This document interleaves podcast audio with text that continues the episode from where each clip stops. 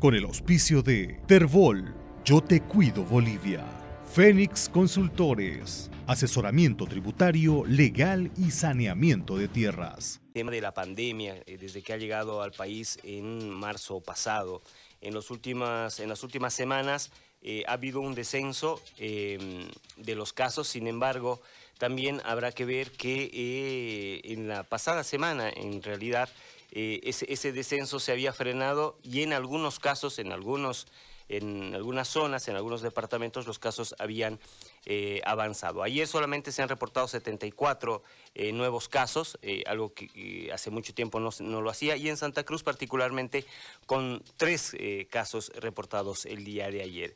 Sin embargo, desde eh, el Ministerio de Salud, desde Epidemiología, dependiente de este ministerio, hay eh, preocupación porque se puede... Eh, alertar, o sea, se ha alertado que puede haber un rebrote del coronavirus. Estamos precisamente en comunicación con el doctor Virgilio Prieto, eh, jefe de esta unidad de epidemiología del Ministerio de Salud, a quien lo voy a saludar y le paso a consultar eh, cuáles son eh, los datos que se manejan, cuáles son eh, las cosas que eh, hacen pensar que podría haber un rebrote. Doctor, buen día. Buenos días, muchas gracias. Eh, la situación es como la ha descrito usted. En las últimas semanas hemos tenido un descenso, estamos en una desescalada importante. Nuestra tendencia es de descenso, pero ya en la última semana hemos empezado otra vez a subir algunos casos en algunos departamentos, eh, como ser eh, Cochabamba, como ser eh, sobre todo Tarija y Santa Cruz. Pero ayer tenemos un registro bajo que pudiera ser porque ha sido domingo, ¿no? Que, que no se ha registrado, digamos, oficialmente todo. La preocupación real está en que el virus sigue circulando en nuestro medio. No hemos dejado de notificar casos ningún día, ninguna semana. Y también tenemos fallecimientos. Entonces, quiere decir que hay casos graves, hay casos leves. Y lo más lamentable es que estos casos leves no estén asistiendo a los servicios de salud. Entonces, por ello es que se sigue manteniendo la tasa de letalidad. Eh, pero por otra parte, nos inquieta lo que está ocurriendo en Europa. Están allá realmente muy afectados Francia, Alemania, España, Italia, eh, con, con casos muy elevados, una segunda ola, un rebrote tan importante que está eh, logrando, digamos, que se tomen medidas extraordinarias. Por ejemplo, España entrará en un confinamiento hasta mayo del próximo año. O Alemania y París, que está en cuarentena. Es decir, eh, la segunda ola parece ser mucho más eh, virulenta, mucho más agresiva que la primera.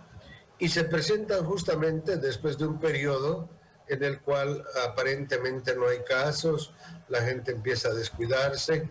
En Europa estaban en verano, eh, se fueron a las playas, etcétera, y esto ocasionó el rebrote. ¿Qué ocurre en nuestro medio? Hemos tenido concentraciones masivas en la fase preeleccionaria, eh, en la fase posteleccionaria también, reclamos y demás de aglomeraciones de gente sin las precauciones necesarias. Y además se nos avecina la fiesta de Todos Santos.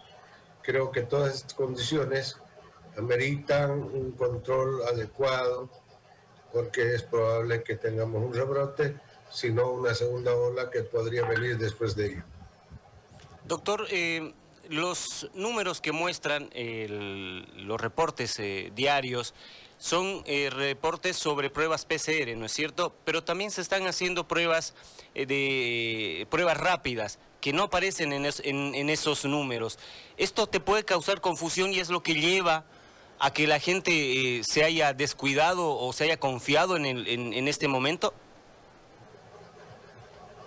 Probablemente, pero las pruebas rápidas se están realizando por estudios que vamos a, a comunicar, estudios de prevalencia, es decir, que captan a aquellos que no han sido captados por el sistema, pero no sirven para el diagnóstico porque tienen muchos falsos negativos y eso es peor todavía porque la gente que cree que no está enferma transmite mucho más la enfermedad. Entonces, esta situación se va a aclarar con los estudios que estamos realizando para poder ver cuál ha sido la verdadera magnitud del daño en nuestro medio. Es lo que ha ocurrido en casi todos los países del mundo. Pero más allá de la situación que esto pudiera o no influir en la población, no ha, no, no ha dejado de circular el virus en nuestro medio. Ningún día hemos tenido que todos los departamentos notifiquen cero casos. Entonces hay actividad del virus y lo peor es que hay actividad de casos graves que no reflejan los decesos que señalamos cada día. En relación al inicio de la pandemia ya por marzo hasta hoy, eh, ¿cuánto ha cambiado la situación en, en el país en el tema de salud? ¿Estamos preparados para este rebrote? Estamos mucho mejor que en marzo, mucho mejor que en junio, julio y agosto, que hemos tenido realmente una afección muy importante. Eh, los casos, los fallecimientos fueron muy altos. Eh, se ha logrado una articulación de los tres, eh, digamos, niveles de gobierno, nacional, departamental, municipal, en muchos departamentos, y con ellos se ha logrado uh, reactivar la vigilancia comunitaria, que ha permitido captar casos tempranamente. Entonces estamos mejor preparados, pero ningún país ha logrado controlar. Hablemos ahora, otro, reitero otra vez, Francia, Italia, Inglaterra, Alemania, Chile, Perú, Brasil, Estados Unidos, con sistemas mucho mejor que los nuestros. No han podido contener una, una segunda ola que, como le digo, parece ser mucho más virulenta y grave que la primera. Estamos hablando de algunos países que dicen quince mil casos por día, ¿me entiende? Y, y, y los fallecidos por cientos. Entonces la cosa realmente es eh, alarmante. ¿Y qué se debe hacer para evitar esta segunda ola? Cumplir todas las restricciones que hemos dicho. Nosotros agradecemos a, a todos los, digamos, los medios de comunicación que nos ayudan a llegar a la población. La población no puede decir que está desinformada en este momento, porque nosotros cada día les damos la información a través de ustedes. El, es ya personal la situación que debe asumir la población, o grupal también. Aquellos que van exigiendo cada vez más medidas menos restrictivas, por ejemplo, bares, locales, quieren ya volver a una situación eh, de, de control irrestricto. Entonces, eso es lo que ha ocurrido en España, eso es lo que ha ocurrido en Italia, y bueno, han soltado para la... y se han ido a las playas y tenemos todo, todo lo que estamos viendo.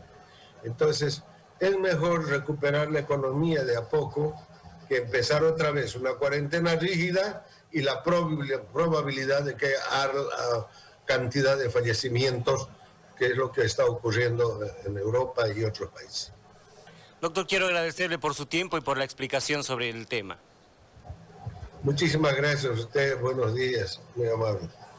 Gracias, ahí estaba el doctor Virgilio Prieto, jefe de Epidemiología del Ministerio de Salud, con esta preocupación que es latente todavía. Con el auspicio de Terbol, Yo Te Cuido Bolivia, Fénix Consultores, asesoramiento tributario, legal y saneamiento de tierras.